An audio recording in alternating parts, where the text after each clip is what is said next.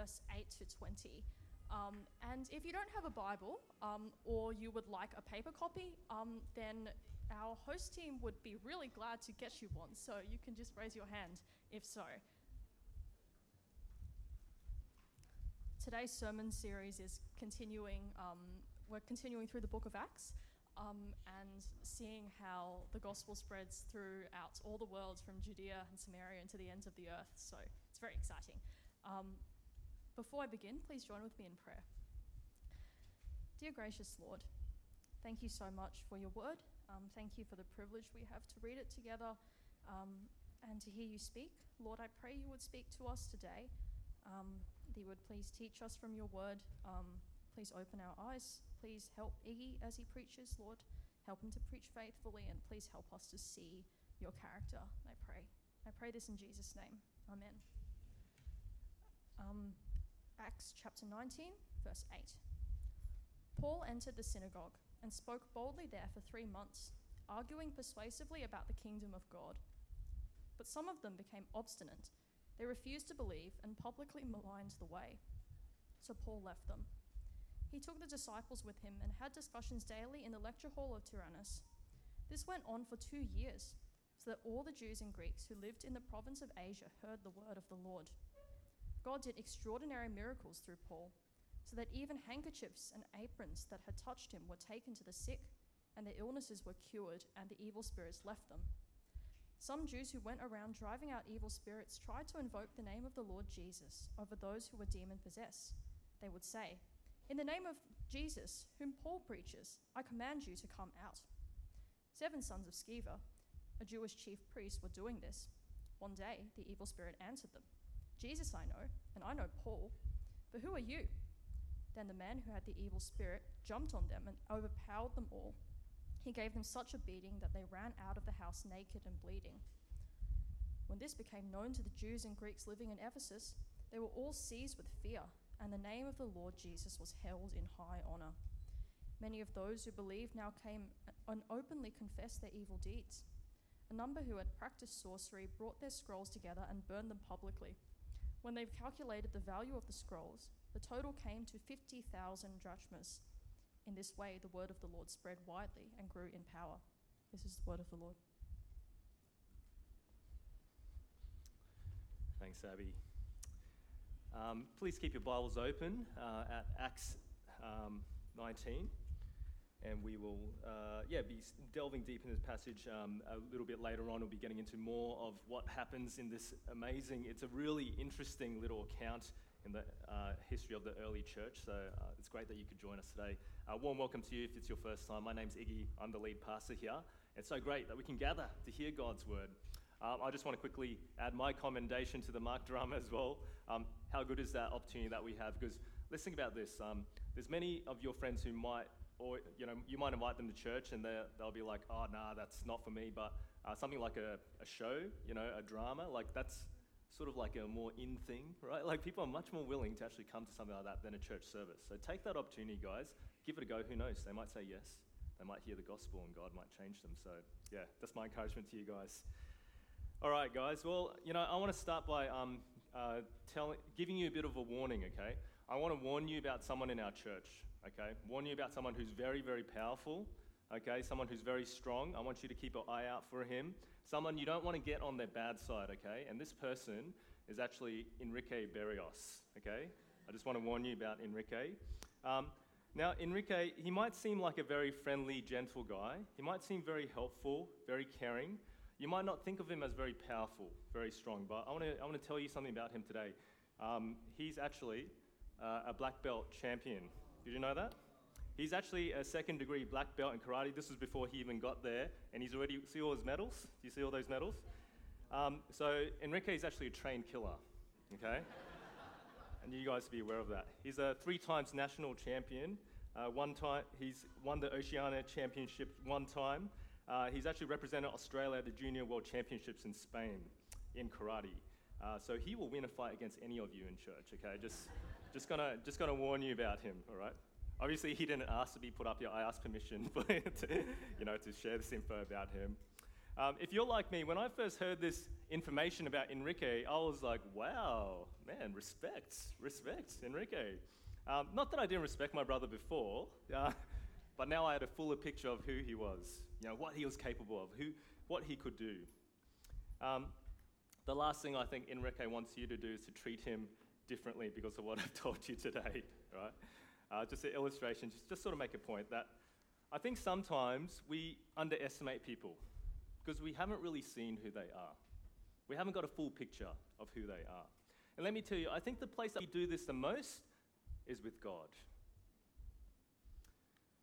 I know this because many of us, I think, as we go through our lives, we aren't in awe of God anymore. God's become a little bit boring, maybe a little bit normal. We hear about Him, but it's just like, okay, yeah, I know that. And because we see God like that, because we've lost that big picture of God, it means we don't take Him as seriously as we should. So, friends, today, I really want to show you anew who your God is. I want you to look at Him. I want you to see Him rightly. Today in Acts 19, I want you to see His power. That's what today is all about seeing God's power, seeing His strength, and being in awe of it anew, afresh. Because when you do this, it'll change the way that you treat Him, and in turn, that will change the way that you live every single aspect of your life. I'm thoroughly convinced of this, friends. So today's passage is very important. So come with me as we go into Acts 19. Let me give you a little bit of uh, context about where we're at. All right, so um, in our past few, few um, sermons, we've been following the journey of Paul, the Apostle Paul, who was an early church planter, early pastor, in his second missionary journey. And he's been traveling around the Greek areas. Uh, we've been seeing him in Athens, we've been seeing him in Corinth, and um, in this particular passage today, we actually follow him as he starts his third and final missionary journey. And this is a journey where he doesn't travel as much, he actually stays longer in the places that he goes to. And we're picking it up today in the city of Ephesus. So you can see up on the map there, uh, Ephesus, in the a- region of Asia Minor. That's what they called it back then. Yeah?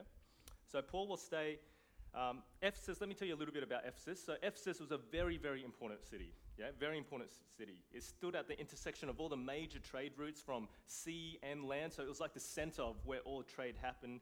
It was the greatest commercial city in the whole area. So, it was very prosperous and enjoyed really, um, it was enjoyed great political importance as a free Greek city in the Roman Empire. The Romans were in charge, but this city had a lot of independence. So, this is a very strategic city for Paul to actually preach the gospel in. From here, the gospel spreads throughout the whole region. Paul will actually stay here for two years, two years on mission for Jesus Christ, which means that this is important. Uh, as we heard in the reading before, uh, what happened is, as is normal practice, he goes to the synagogue first to preach to the Jews. Some believe, some reject. Then, as he's rejected, he moves on to the Gentiles. He has discussions daily in lecture halls. He presents Jesus and the result is this in verse 10. This went on for two years, so that all the Jews and Greeks who lived in the province of Asia heard the word of the Lord. All the Jews and Greeks who lived in the province of Asia heard the word of the Lord. Everyone. The whole region heard the gospel. How incredible is that? Everyone heard the word. And through Paul, we actually get to see something. So let's get into uh, the first point, which is this Oh, this is a picture of the city of Ephesus. I forgot to show you guys this. Yeah. So there's actually, you can actually visit today, and the, the, um, the sort of ruins are still really well preserved. So you can actually walk around and see it's one of the best preserved sites. Yeah, so I think that's uh, modern day Ephesus. Yep. Okay, and we're at our first point the power of God. So if you're following along, you can write that down. The power of God, that's our first point. Pick it up with me from verse 11. Have a look in your Bibles, verse 11. God did extraordinary miracles through Paul, so that even handkerchiefs and aprons that had touched him were taken to the sick, and their illnesses were cured, and the evil spirits left them. First thing to note who did the miracles? God did through Paul. God did extraordinary miracles through Paul. We're looking at God's power. Paul's merely the instrument. And this is extraordinary. Think about this. Even pieces of cloth that Paul has touched, if a sick person touched them, they were healed. You know, if, if someone who was demon possessed came into contact with some fabric, that the evil spirit was cast out. This is incredible power that we're seeing here. Incredible. Imagine that happening. And this reminds us of someone, doesn't it? Who does it remind you of? Jesus. In Mark 5, he walks through a crowd, and there's a woman who's been bleeding for 12 years, seen every single doctor, nothing. But that woman touches Jesus and is healed instantly. Power, power is healed. This is the power of God. It's supposed to help us remember this power that Jesus had. Paul it has the same power here as God is working through him. And did you notice something? We didn't see miracles like this in Athens, we didn't see in Corinth, and perhaps maybe it's because of the context. Here in Ephesus, as we heard in the reading before, the use of magic was prevalent right? It was a city steeped in sorcery, magic, miraculous, powerful things. That's what impressed people. They were used to this sort of thing. So, the, to clear the ground for the gospel to be heard, I think God wants to use miracles to show his power. Yeah, that's what's happening here. Modern day missionaries actually report this from the field. Um, in tribal contexts, uh, who are, which are in the grip of shamanism, animal spirits, witch doctors, things like that, which is still present today, uh, missionaries actually report more miracles from God happening in a spectacular way, with much more frequency than in our Western context. I think partially because God meets people where they're at in their misunderstanding. Yeah, so that's just a little point to make here. So what happens next, um, as Paul, you know, these amazing things are happening, is that there's a group of uh, Jews that come along and they are traveling exorcists, essentially, people who go around casting evil spirits out of people. And they see what Paul does and they think to themselves, wow, that's a handy, that's a handy skill to have, a handy tool to have on the tool belt. So, seven sons of Sceva, a Jewish priest, uh, they were doing this, casting demons out. That was sort of their job. And they started saying to the demon possessed um, people that they met, In the name of Jesus, whom Paul preaches, I command you to come out. Note something here. It seems like they have no idea who Jesus is. Do you notice what they said? They're essentially saying, In the name of the guy that Paul talks about, come out of, of this person. They've got no, they don't even know Jesus, let alone have any belief in him. All they're trying to do is tap into the power of Jesus, get a bit of that power for themselves. And magic spells and exorcisms and rituals, they often uh, relied on saying special words, you know, a special uh, formula. You say these words and then power, you get something, yeah? But it doesn't go according to plan for the sons of Sceva. Have a look at um, verse 15 with me. Have a look at verse 15 in your Bibles. One day the evil spirit answered them Jesus I know, and Paul I know about, but who are you? Then the man who had the evil spirit jumped on them and overpowered them all. He gave them such a beating that they ran out of the house naked and bleeding. It's an almost comical scene. Um, the sons of Sceva were powerless against the supernatural power of the evil spirit. Do you see that? Uh, a, spirit so strong it dominated seven full grown men and left them bleeding and naked, running out of the house. This is complete domination. Um, it reminds me a little bit about uh, the Marvel movies. I don't, I sh- this shouldn't be a spoiler anymore, right? Because Marvel movies are so old. But you know when um, uh, Bruce Banner tries to get the Hulk to come out sometimes? You know when he tries to get the Hulk to come out and the Hulk just says, no, me no want to come out, or something like that. And he's, he's trying to, is that accurate? That's what he says, right? Yeah. He always tries to use the big guy's power, but he can't. He can't because the Hulk's stronger than him. He can't do it. He tries to use the big guy, but Bruce Banner, he, he's not in charge. Uh, I think I sort of think about that. The sons of Sceva, they're trying to manipulate God's power for themselves, but they aren't in charge. They, they can't just take the power and use it when they want. They fail. The Ephesian mag- magicians here, they were used to formulas. They say this word, and then this happens, just like, you know, like that. But you can't do that with God. You can't play with God's power like that. You can't use Jesus like that.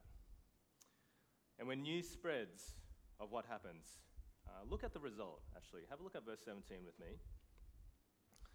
When this becomes known to the Jews and Greeks uh, living in Ephesus, they were all seized with fear, and the name of the Lord Jesus was held in high honor. There is a right reverent fear amongst the people they're saying, wow, the name of Jesus is magnified. People are talking to each other saying, Did you hear about what happened to the sons of Sceva? They tried to use the power of Jesus and they got owned. Who is this Jesus guy? What power? And this event had a huge impact um, on the new Christians in the city as well. Have a look at verse 18 with me. Verse 18. Many of those who believed now came and openly confessed what they had done. A number who had practiced sorcery brought their scrolls together and burned them publicly. When they calculated the value of the scrolls, the total came to 50,000 drachmas. In this way, the word of the Lord spread widely and grew in power. Did you notice how the section ended? In this way, the Lord, um, the word of the Lord spread widely and grew in power. Power. And what's the power? Well, I think God's power is seen in transformed lives. That's how it's ultimately most seen. This is where it's at. More than healing or casting out of a spirit, this is real power. We've seen this all throughout um, Acts, all right? The unexpected conversions that happen in Acts. Uh, Paul, even himself, all these people that you don't expect turning, but thousands turning to Jesus. We see power there. But it's not just in conversions. I want to point out something from this passage too. Transformed lives are seen by also gradually growing in understanding, maturity, it's discipleship. Because here in verse 18, who's it talking about? Uh, did you notice it says, Many of those who believed now came. It's talking about believers, it's talking about new Christians. And here, what's happening in Ephesus is that there's some people that have turned to Jesus, but they're still holding on to their old habits, their old ways. They're still holding on to this um, uh, culture of magic and sorcery that they used to deal in. They're sort of thinking, oh, yeah, I'm following Jesus, but I've still got this stuff. I'm still going to hold on to that. Still practicing these old ways. These are things that in the OT scriptures, the Old Testament, uh, God is against God's will. So these Ephesians, they're seeing something, they're realizing something now. They have been called to leave their old ways behind, to let go of that power, and actually submit themselves fully to the power of Jesus Christ, the Lord of all. Because Jesus is stronger than any other power. He is King of kings, He's Lord of lords, and He is the one to be worshipped alone. Following Him, it means leaving the old ways behind. And the believers here in Ephesus, they um, confess their sins, but they don't just talk the talk, they walk the walk. I love this bit. They bring their magic scrolls and they burn them publicly. Uh, 50,000 drachmas worth. Um, one of the commentators, uh, I was trying to find equivalent, um, how much this is worth. Uh, one of the commentators has put it like this it's 137 years of work. That's how much that was worth. And they burnt it all up as they decided to follow Jesus, the one with power. There's no coming back from this. this is all in devotion. Friends, following Jesus is costly. It is costly. It takes sacrifice. And the more you see him rightly, the more you see who he, who he is and what he has done and his power, the more you realize he deserves all of your life. Full devotion. When these believers first came to faith, they didn't realize the full extent of what it takes to follow Jesus. They thought they could still hold on to their old ways, a little bit of this, uh, still practice the old magic you know, indulge in these things and still follow Jesus as king. But over time, as they matured and grew, by the help of the Holy Spirit, they realized no, Jesus is my king. Jesus is the one I live for. All my life is his. I need to leave that behind. And this transformation came as they saw Jesus rightly. That's how the change came about. They saw Jesus rightly and they responded. God's power, God's power is seen in transformed lives. If you're a Christian here today, sitting in this church, if you're not so glad that you're here today to hear about Jesus and why he's so important, but if you're a Christian here today, think about this your, your life is a testimony to the power of God. Your life, your very existence is a testimony to the power of the living God. You are not the same person you used to be. He has changed you, He's transformed you because God is powerful. So your life is a witness to that everywhere you go. Just remember that. Remember that. The contrast is this God is powerful, but other gods are powerless. Now, the city of Ephesus um, actually had a major claim to fame. It was home to the temple of Artemis, one of the seven ancient wonders of the world, right? Um, Artemis was the goddess of fertility and mistress of the wild beast. I don't know what that means, but that's what it says. Uh, her temple in Ephesus, think about this, was bigger than a football field. Bigger than a football field, and had pillars 20 meters high. 20 meters high. I don't know what this roof is, maybe five meters? So four, four times that height. Can you imagine that? Uh, there's still ruins that are still standing in Ephesus right now. You can still see some of it. Record, records say it was the largest building in the Greek world. So, needless to say, it was a major point of attraction for all the pilgrims. The Greek pilgrims would come to worship Artemis. They traveled from all over to come to Ephesus to worship at the temple. And this sets the scene for what happens next. Jump forward to verse 23 with me as we enter a new scene. Verse 23. Let me read from there. About that time, there arose a great disturbance about the way. A silversmith named Demetrius, who made silver shrines of Artemis, brought, brought in a lot of business for the craftsmen there. He called them together along with the workers in related trades and said, You know, my friends, that we receive a good income from this business. And you see and hear how this fellow, Paul, has convinced and led astray large numbers of people here in Ephesus, and practically the whole region, province of Asia. He says that gods made by human hands are no gods at all. There is a danger not only that our trade will lose its good name, but also that the temple of the great goddess Artemis will be discredited, and the goddess herself, who is worshipped throughout the province of Asia and the world, will be robbed of her divine majesty. Demetrius, um, you see here, um, he's concerned about the impact of Christianity in his city. He ends his little speech to the workmen of the city, listing three reasons to stop Paul talking about Jesus. This is what he says He says, Danger to their trade, the temple will be discredited, and Artemis will be robbed of her divine majesty. These are three reasons he gives. But I don't know about you, though, but as you read through his speech, I, have got a feeling that he's more concerned about one of these than the other. Did you, did you notice that? Did you notice how he started his speech in verse 25? You know, my friends, that we receive a good income from this business. That's how he started the whole speech. I think little, you know, Demetrius here, he's, he's a little bit selfish about this whole, whole thing. Um, he's, I think he's just concerned about money. That's what I'm thinking here. He's, because what, what's his job? He actually sells little Artemis souvenirs, all right? Silver, silver little shrines, uh, probably replica temples or something like that. And He's worried that if Paul convinces more people to become Christian, no more visitors will come to the temple to buy his stuff. He'll have no money. The other issues seem like an afterthought to him, I think. I think this is a little example here in, in Acts of someone who's using their God for their own selfish purposes, their own ambition. In this case, it's making money. That's what happens with false gods, let me tell you. They are created by humans for humans to use for their purposes. They don't have power, they're just manipulated. And that's what Demetrius is doing right here. He's using Artemis to make money for himself. So, but Demetrius is a smart guy. He knows he needs the support of everyone. So he, he starts talking about Artemis's honor and stuff like that. So he, he whips up the crowd. They start chanting, Great is Artemis of the Ephesians. They, the whole city starts chanting this. And they drag Paul and his friends into the theater all right? This is the theater of Ephesus. It's, it's absolute chaos. You can imagine this whole place filled up. The whole city's rioting against the gospel.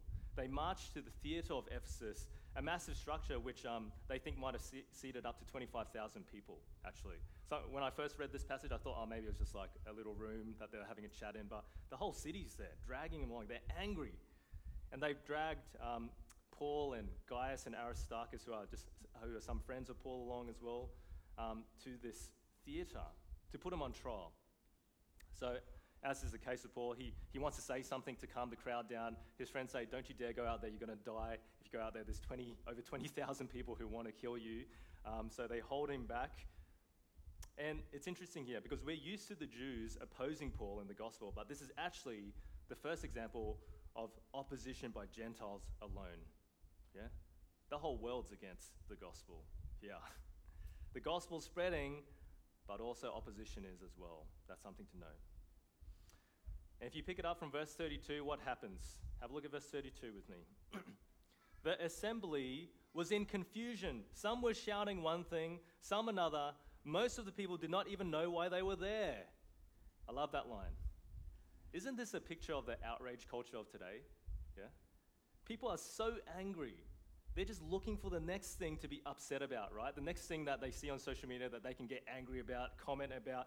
Most of the time, they don't even know why, right? I, I think there's a little picture of today. They're just going with the flow, but that's what's happening back then. Verse 30, 33, keep go, reading with me. The Jews in the crowd pushed Alexander to the front and they shouted instructions to him.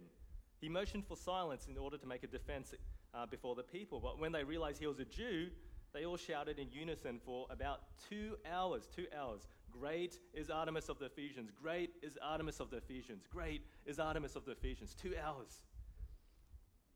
This Alexander guy we get introduced, I, I don't know who he is. He isn't a Christian, he's a Jew.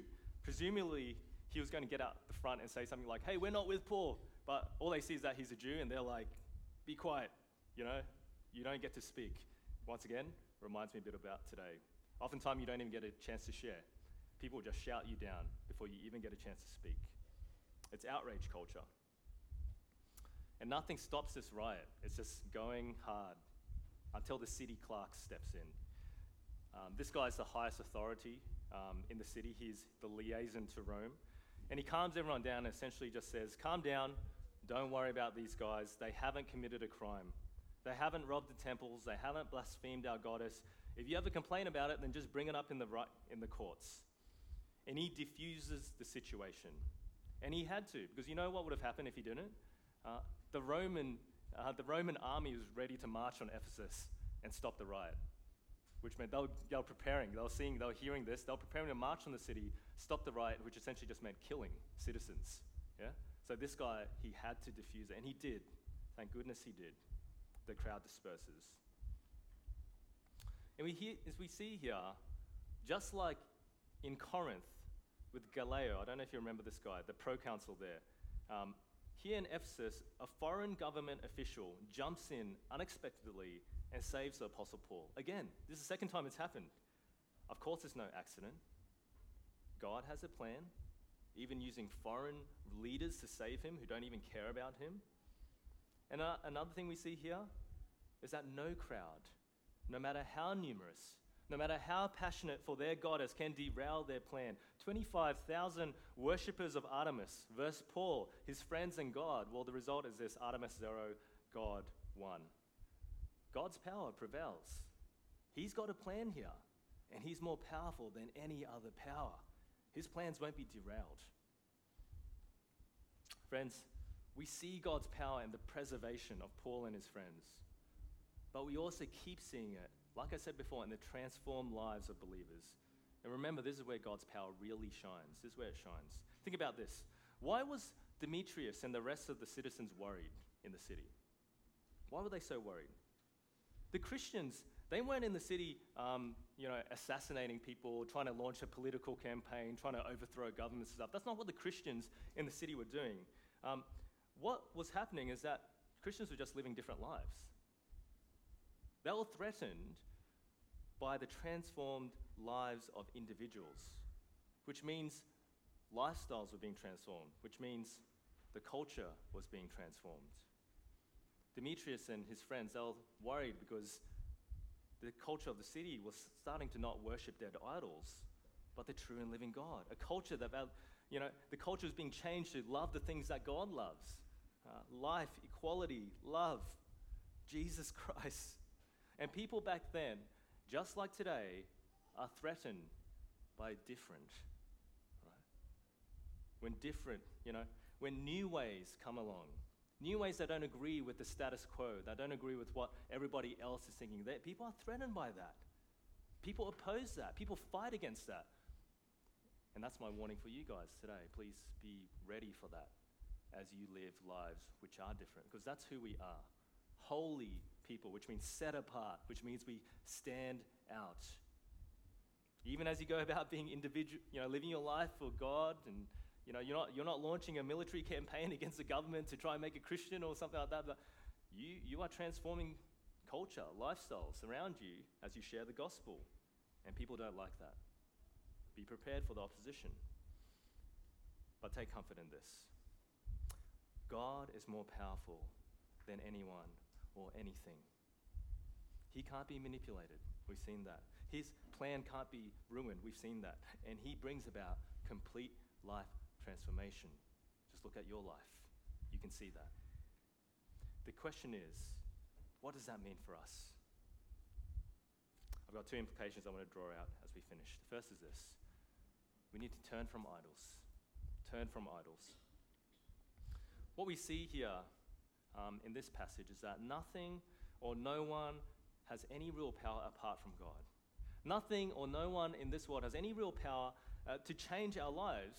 The things we chase after money, success, career, sex, all these things we think they'll make us happy. We think they'll uh, give us what we need. We think they'll transform our lives, but they won't. They won't. They have no power at all to give us any lasting satisfaction or joy or to change us to be better people.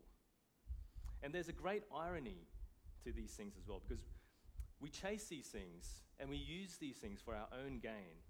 Think about it. We use money to bring us security, we use sex to bring us pleasure, we use our jobs to bring us respect. But at the same time, as we think that we're in control of these things, that we're using them for our purposes, they're actually in control of us.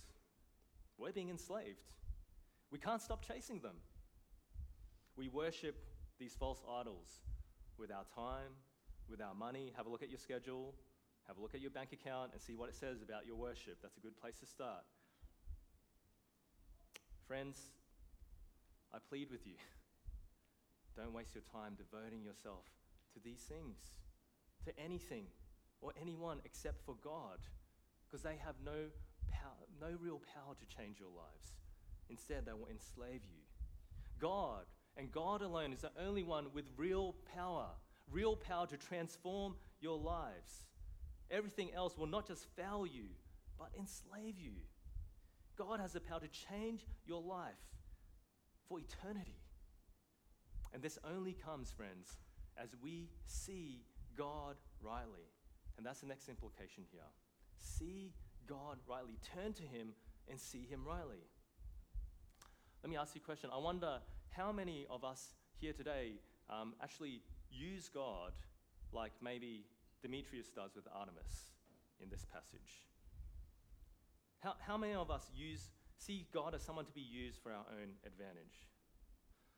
I wonder if God is for you some, something to be put on a shelf and forgot about and then pulled out when it's convenient. Maybe when we're going through a hard time, we pull God out of that box so he can help us. We need a little bit of comfort. Uh, when times are better, we put him back in. Maybe when we want something really badly, we take God out of the box so we can ask him for it. Uh, this is what I call vending machine theology, right? Put the prayer in, push the button, wait for the result. This is the danger of the prosperity gospel. It's very me centered. Whatever I need, whatever I want, I name it and claim it, and I should have it. God should give it to me. And when things don't go my way, He's failed me. Friends, this sort of theology, understanding of God, that's what theology means. This sort of theology comes from an understanding of God that is far too small, far too small. Because we need to see God rightly.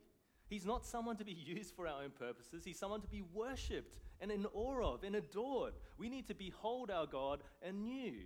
This is God we're talking about. This is the one who spoke the world into existence. Spoken into existence. We do not have an impotent, uncaring God that is uninvolved in our lives like a wooden idol that sits on a shelf. We have an all powerful, never failing, loving God that created the universe, that breathed life into you and me, that knows every hair on our heads, that formed us in our mother's wombs, and who has stepped into our world as the man Jesus Christ so that our lives can be transformed forever. Forever in his biggest moment of weakness. That God, the awesome Creator God, shows us his power. Because on the cross, as Jesus hung dying for the sins of the world, which looks very weak, right? We see power. And when we visit the empty tomb three days later, we see power. Because the cross and resurrection means that Jesus Christ has defeated sin and death and risen victorious in new life. And this new life that he has now, he reigns in heaven. He offers this new, eternal, perfect life to all who come to him. This is real change. This is real power. This is transformation. This is our God, the one with power to change our lives, not just now, but for eternity. This is power. And, friends, if we really see this, if we really behold the power of God, I think we have to change the way we think about Jesus, the way we treat Jesus. Friends, how about today we commit to stop, to not try and be the boss, but submit ourselves and worship and devote ourselves to the true boss, the King of Kings, the Lord of Lords. Instead of trying to use Jesus for our own purposes, how about we be open to be used by Him for His purposes? Instead of wanting change in our lives for our happiness, how about we ask for change in our life for His glory? How about we pray this prayer? Lord Jesus, use me for your purposes. Your will be done, not mine. Wouldn't that be a great way to respond to the King? Imagine what would happen in our lives, in our church, in our city. God would be glorified. Friends, God is powerful. My only plea for you today is this please live like that's true. Let me pray.